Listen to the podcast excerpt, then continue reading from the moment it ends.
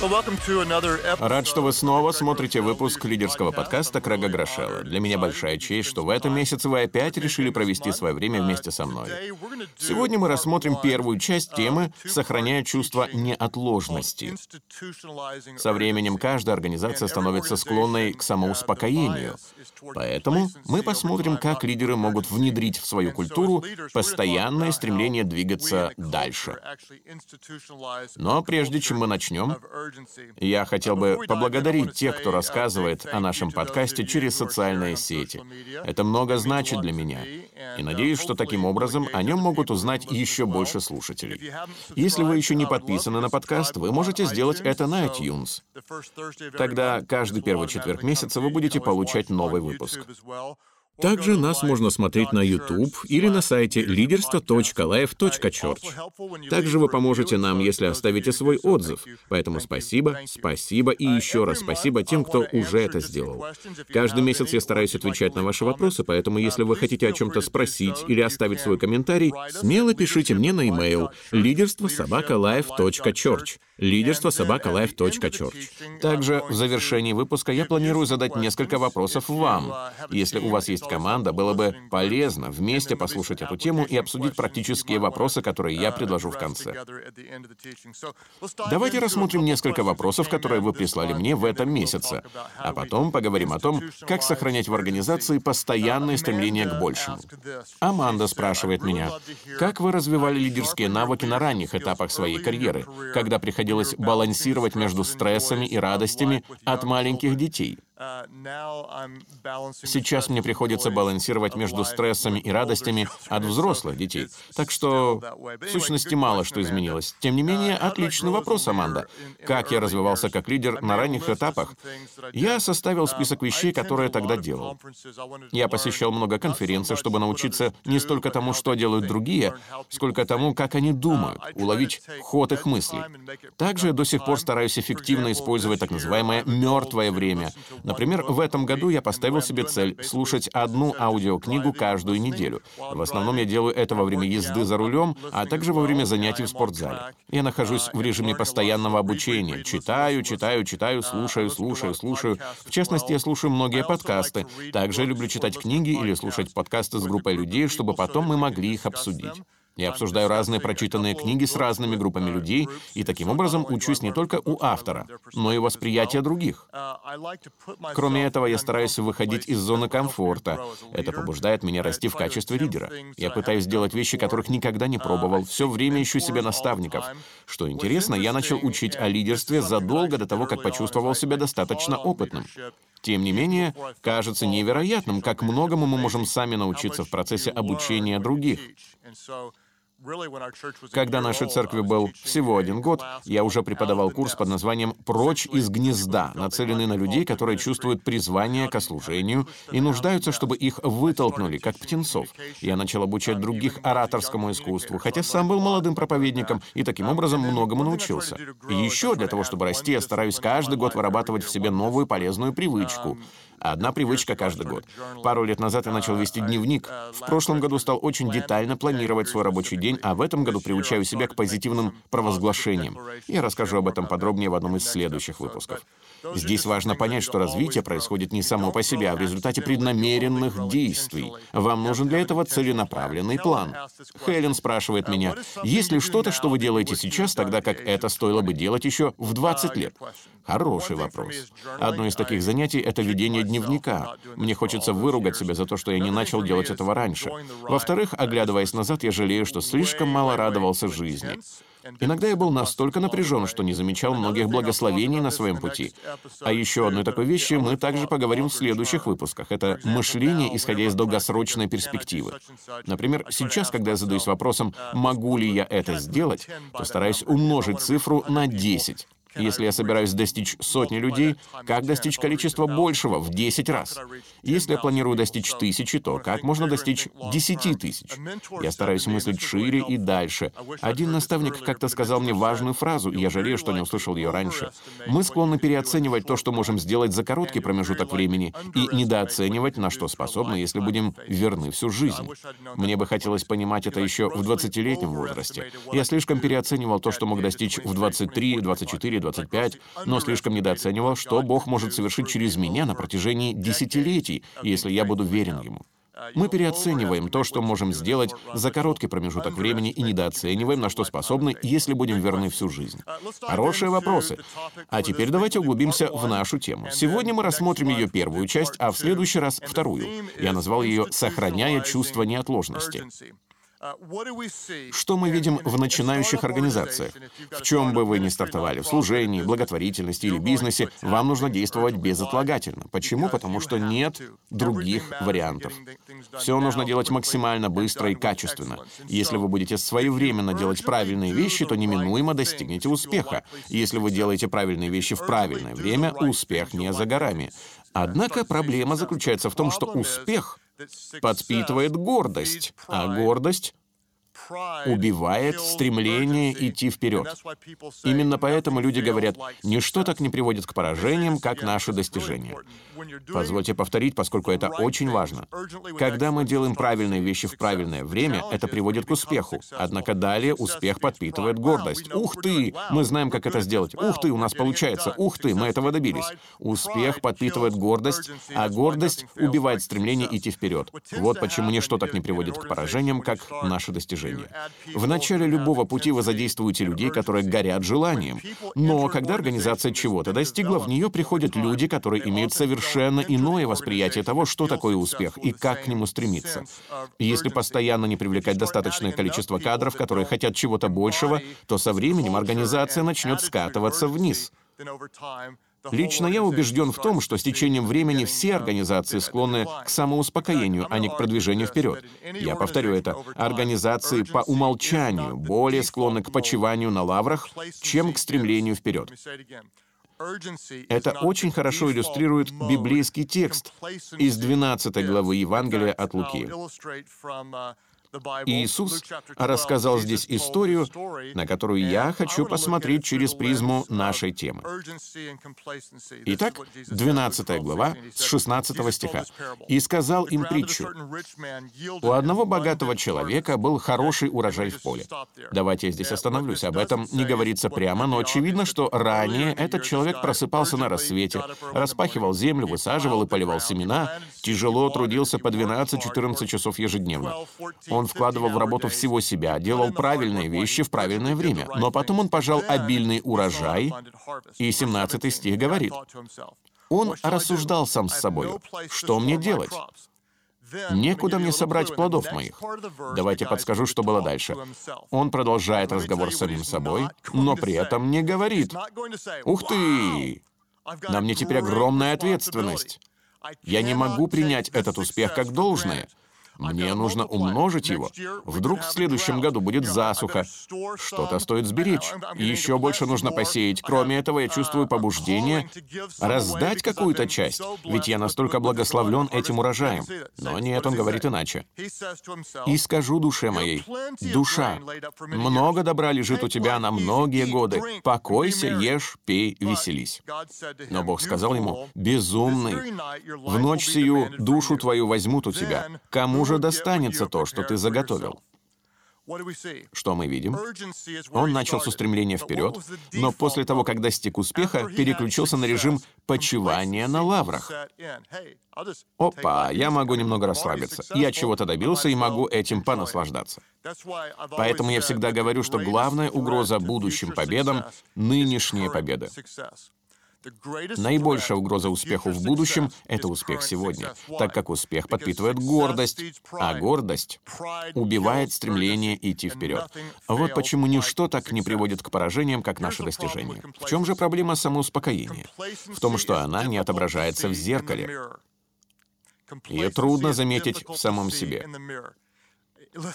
Послушайте, если вы почиваете на лаврах, то, скорее всего, не подозреваете этого. Даже сейчас, слушая меня, вы можете думать о членах своей команды или о своих коллегах. Вот бы им это услышать, а то они засиделись на месте. Тогда как они, слушая это, будут думать о вас. Я хочу ободрить вас быть по-настоящему честным и признать, если вы в чем-то остановились в развитии. Если ваша профессия стала просто работой, а не призванием. Если вы исполняете обязанности, но не горите ими, ведь есть разница между рутиной и настоящим посвящением. Итак, если вы обнаружите в себе такие признаки, объявите войну присыщенности и самодовольству. Скажите, я не соглашаюсь с этим. Как лидер я требую от себя большего. Большего ждет от меня Бог, на больше рассчитывает моя команда, большего достойна наша организация. Объявите войну застою. Причина, по которой это так важно, вы не сможете изменить то, что готовы оправдывать. Вам следует решить, я не буду это покрывать, я бросаю этому вызов. Вот небольшая формула, которую я вывел. Небольшое уравнение, которое показывает, как сохранять постоянное чувство безотлагательности. Три вещи, которые мы слагаем вместе. Первое — внешняя оппозиция, плюс божественное призвание, плюс ограниченное время, равно постоянному стремлению вперед. Внешняя оппозиция плюс божественное призвание плюс ограниченное время приводит к постоянному стремлению вперед. Вам нужно осознать, что ваш успех не гарантирован, что есть внешняя оппозиция. В моем мире это духовное противостояние, в вашем это может быть экономическое давление, конкуренция. Не столь важно, что это это, но наш успех всегда под угрозой. Плюс божественное призвание — ощущение, что я делаю то, для чего был создан, плюс ограниченное время, осознание, что у нас его немного, все это приводит к постоянному стремлению вперед. Это напоминает мне случай, когда много лет назад загорелось наше студенческое общежитие. Мы выбежали наружу и увидели, что один наш друг остался внутри. У нас была внешняя оппозиция, огонь, который неожиданно вспыхнул. Призвание — нам нужно защитить друга. Ограниченное время, если мы не вытащим его, он погибнет под обломками. К чему все это привело? К необходимости действовать действовать прямо сейчас. Вот картина того, в чем нуждаются наши организации. Я хочу сформулировать это в четырех практических мыслях, две из которых я оставлю вам сегодня, а две раскрою в следующем выпуске. Это нужно, чтобы сохранить стремление вперед, ведь продвижение не происходит само по себе. По умолчанию организации склонны к самоуспокоению. Итак, первая из двух мыслей, которую мы рассмотрим сегодня. Я хочу ободрить вас проявлять здоровый скептицизм. Номер один — проявляйте здоровый скептицизм. Осознайте, что даже если вы успешны сейчас, любой успех является временным. То, что работает сегодня, может не работать завтра. Один из моих друзей, Энди Стэнли, так говорит о балансе между методами и миссией. Дружите с методами, но женитесь на миссии. Иными словами, то, к чему вы призваны, продукт, который вы производите, цель служения, которое несете, не должны меняться. Но то, как вы это делаете, может и обязано совершенствоваться.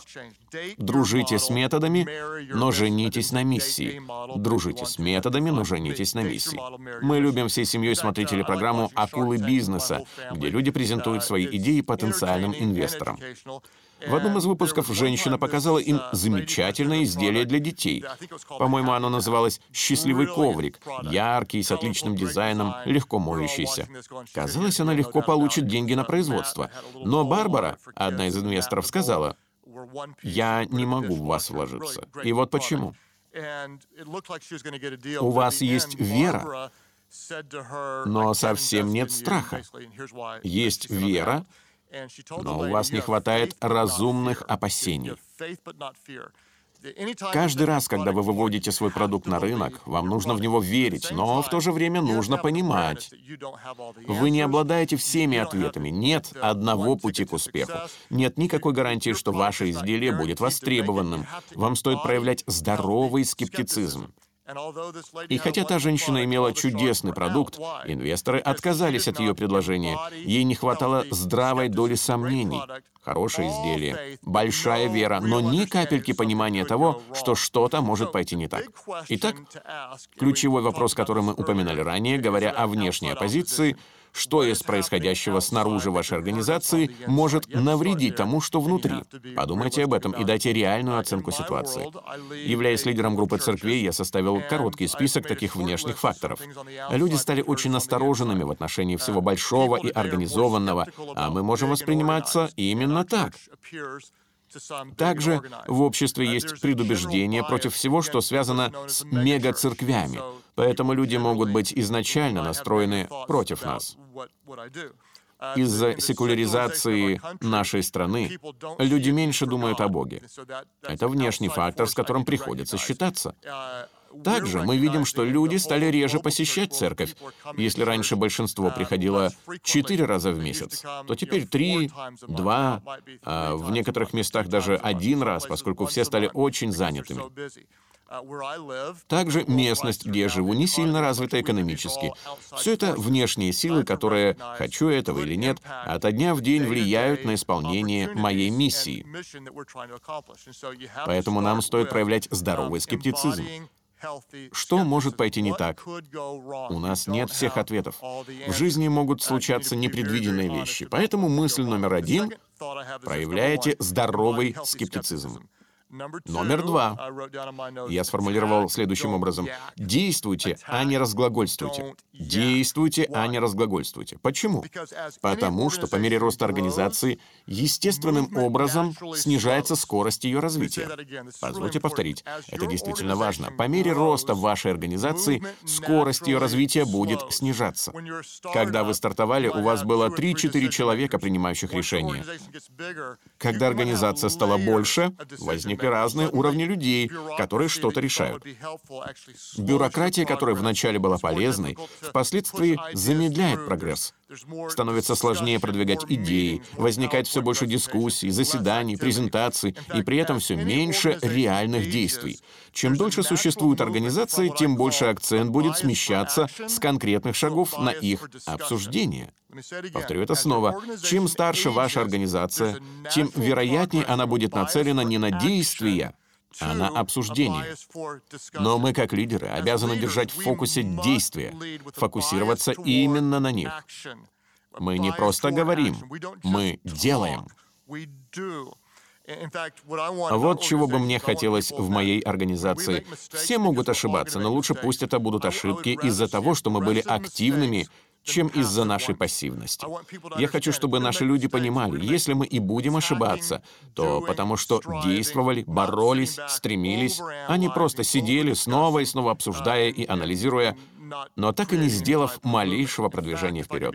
Если быть предельно честным, то этот лидерский подкаст был в моем сердце в течение многих лет. Но я медлил, откладывал на потом, говорил себе, может, это никому не нужно, и так далее, и тому подобное. Но однажды я осознал, я говорю и думаю об этом уже длительное время, и таким образом противоречу сам себе. Если мы и ошибаемся, то сделаем это, будучи активными, а не пассивными. Потому что чем дольше существует организация, тем сильнее она склоняется от действий к обсуждениям. Я записал в свой конспект несколько мыслей о людях, сконцентрированных на действиях. Если вы относитесь к такой категории, то обычно быстро что-либо начинаете и сохраняете фокус на цели. Вы не медлите с принятием решений и проявляете инициативу. Если вы нацелены на действие, то спешите исправить неполадки. Если вы допустили ошибку, то говорите, это было глупо. Вносите коррективы и двигайтесь дальше. Если вы ориентированы на действия, то своевременно отвечайте на письма, звонки, имейлы и проявляйте заботу о людях. Я думаю, что вы видите возможности, о которых другие только мечтают. Вы делаете то, что должно быть сделано. Вы не ждете, что кто-то другой поднимет с пола бумажку или наведет порядок в офисе. Если это должно быть сделано, вы беретесь за это, не чувствуя себя слишком важным, чтобы сделать то, что на самом деле важно важно. Если вы такой человек, то начинаете и заканчиваете собрание вовремя, и все они имеют ясную цель. Угадайте, что происходит по мере взросления организации? Заседания становятся все более длинными. Однако, вы никогда не измените мир, просто посидев на собрании. Убедитесь в том, что встречи вовремя начинаются и вовремя заканчиваются, что они имеют понятную цель. Вот о чем мы говорим, вот что мы будем делать, вот кто это будет делать и вот когда, вот кто должен все проверить. Если это не ясно, то зачем такая встреча? Я думаю, что мои подчиненные подсмеиваются надо мной из-за этого, но когда вы руководите с чувством безотлагательности, то даже ходите быстрее. Вы все время куда-то движетесь. Вы на миссии. Но вот что еще очень важно. Наша конечная цель не активность, а продуктивность. На этом стоит остановиться. Наша цель не просто занятость, не просто кипучая деятельность, а продуктивность. Реальность такова, что можно быть активным, но не продуктивным. Стремление вперед — это не рассеянная, а сфокусированная активность. Действия должны быть целенаправленными. Мы активно делаем правильные вещи, осознавая в них острую необходимость. И если мы делаем это безотлагательно и с высоким качеством, то неминуемо достигаем успеха. Однако после этого мы не расслабляемся. Эй, чем бы мне теперь заняться? Мы чувствуем еще большую ответственность и продолжаем продвижение вперед. Давайте сделаем обзор. Я задам вам важные вопросы. Наибольшая угроза будущим победам — это победа сегодня. Почему? Потому что успех подпитывает гордость, а гордость убивает стремление двигаться дальше. Ничто так не приводит к поражениям, как наши достижения. Нам нужно признать, стремление вперед не происходит само по себе. По умолчанию организации настроены на самоуспокоение. Проблема в том, что это не отражается в зеркале. Но я хочу бросить вам вызов. Найдите сферы, в которых вы застоялись, и объявите войну самодовольству и присыщенности. Ведь мы никогда не изменим того, что готовы оправдывать. Вот наша маленькая формула. Внешнее сопротивление плюс божественное призвание плюс ограниченное время приводят к постоянному стремлению вперед. Тем из вас, кто находится в служении, нужно осознать наличие оппозиции в духовном мире. Также вы призваны Богом и имеете ограниченное время. Что это значит? Его нужно безотлагательно использовать для продвижения вперед. Номер один — проявляйте здоровый скептицизм, потому что любой успех является временным. То, что работает сегодня, может не работать завтра. Номер два — действуйте, а не разглагольствуйте. По мере роста организации естественным образом снижается скорость ее развития. Чем дольше существует организация, тем больше вероятность смещения акцента с конкретных шагов на их обсуждение. Нам же нужно сфокусироваться на действиях. При этом конечной целью является не активность, а продуктивность. Теперь несколько вопросов, которые вы можете применить к себе или же обсудить со своей командой. Номер один. Какие пять внешних факторов могут в значительной степени негативно влиять на вашу организацию? Что, исходя из этого, нужно изменить в вашем стиле лидерства? Какие пять внешних сил могут в значительной степени негативно влиять влиять на вашу организацию. Назовите их. Что, исходя из этого, нужно изменить в вашем стиле лидерства? Такими факторами могут быть средний возраст жителей вашего города, резкое падение экономики, изменения в технологиях, которые делают ваш продукт устаревшим. Что бы это ни было, назовите как минимум пять внешних факторов, которые нужно учитывать. Номер два. Поскольку вы сфокусированы на действиях, какие две вещи вы бы хотели совершить, но продолжаете медлить? Какие две вещи вы бы хотели совершить, но продолжаете медлить? Либо сделайте шаг навстречу этим идеям, либо вычеркните их из списка ваших целей. Не оставляйте их там. Либо осуществите, либо вычеркните. Какие две вещи вы бы хотели совершить, но продолжаете медлить? Номер три. Спросите себя или членов вашей команды. Что в вашей деятельности можно назвать скорее занятостью, чем продуктивностью? Что в вашей деятельности можно назвать скорее занятостью, чем продуктивностью? Что стоит изменить, чтобы достичь желаемого результата? Что вам стоит изменить? Например, до недавнего времени я сам разбирался со всей своей электронной почтой, пока не понял, что это не лучшее использование моего времени. Сейчас ко мне лично поступают сообщения всего от 20 человек, а со всем остальным имеет дело секретарь. Это было моей занятостью, но не самым продуктивным использованием моего времени. И я сожалею, что не изменил это еще пять лет назад. Возможно, вам тоже уже давно стоит внести какие-то изменения. Сделайте это, ведь без перемен не будет роста. Спасибо за присланные вами вопросы. Заметки всех наших выпусков доступны на leaderство.life.church и на craiggrashillbooks.com. Еще раз спасибо за то, что вы делитесь нашей информацией через социальные сети.